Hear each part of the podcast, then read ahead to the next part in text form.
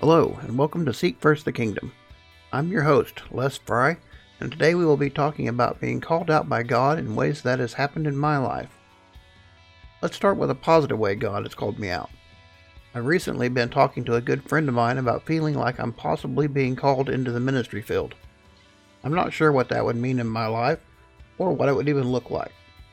Sometimes I feel like I'm supposed to be in men's ministry, but then I wonder if it's a true calling or if it's simply something that appeals to me because it's something I wish I had in my own life. That being said, maybe being called is about helping others in ways we wish we were. After all, it is much easier to relate to someone if you've been in their situation. You will also be much more passionate about helping those in that situation. Being called out by God to leave the aimless life I've been living and stepping into the life He created me for would definitely be a positive. Let's flip to the other side. Usually, when we hear someone talk about being called out, it's negative, at least in my experience. I recently had one of those moments, but first you need a little backstory. A few days ago, I was talking with a friend of mine, and he mentioned that he wanted to start a podcast. This got me thinking of how I used to want to do a podcast when I was younger, but I didn't feel I had anything to share. Jumping back to the present, I realized combining that old idea with the more recent conviction that God might be calling me into ministry might be a step in the right direction. It would give me a platform to share my experiences and thoughts on my journey to becoming a true man of God. Not only that, it would be quote unquote safer than jumping into traditional ministry. The thought of being in ministry has always terrified me if I'm completely open and honest with you. I've never been a people person, being in front of just a few people makes me very uncomfortable. The idea of being in front of more than that? Well, let's just say I'm all but running from the room just thinking about it. Now you throw in my lack of self esteem, an unhealthy dose of being concerned about what everyone else thinks, and I can barely leave my room except for work. This should give you a good idea of the extent of my problem here.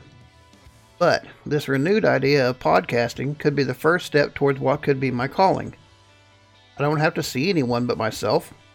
Nobody can see me since I'm not doing a video podcast. Sounds perfect. I started watching a few videos about podcasting. The more I looked at it, the more I thought this could be for me. The first shock came when I started looking for a microphone to use. I knew I wanted one that was used by a lot of people and that lasted over time. The one that kept showing up was the Blue Yeti. Most people were pleased with it and had used theirs for multiple years. I pretty much decided that was the one for me.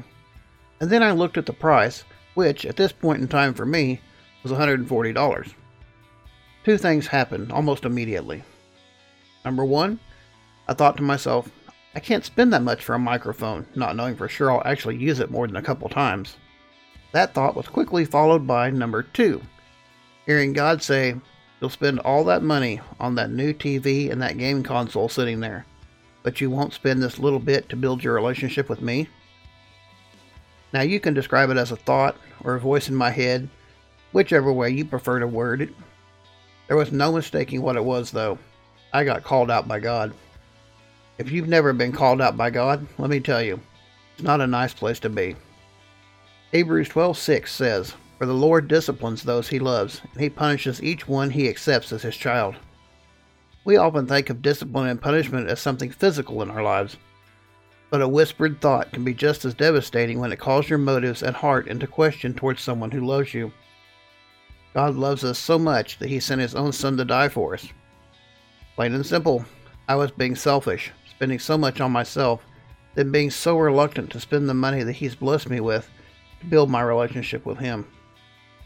I hated how I felt when it happened. The disappointment I heard in his voice. I don't want to hear it again. But I hope and pray that he continues to call me out, because it's the only way I will grow and become the man he created me to be. Have you ever been called out by God? Feel free to share and tell us how you've been called out. Together, we can fight the good fight and be the people God created us to be. Thank you for listening, and God bless you.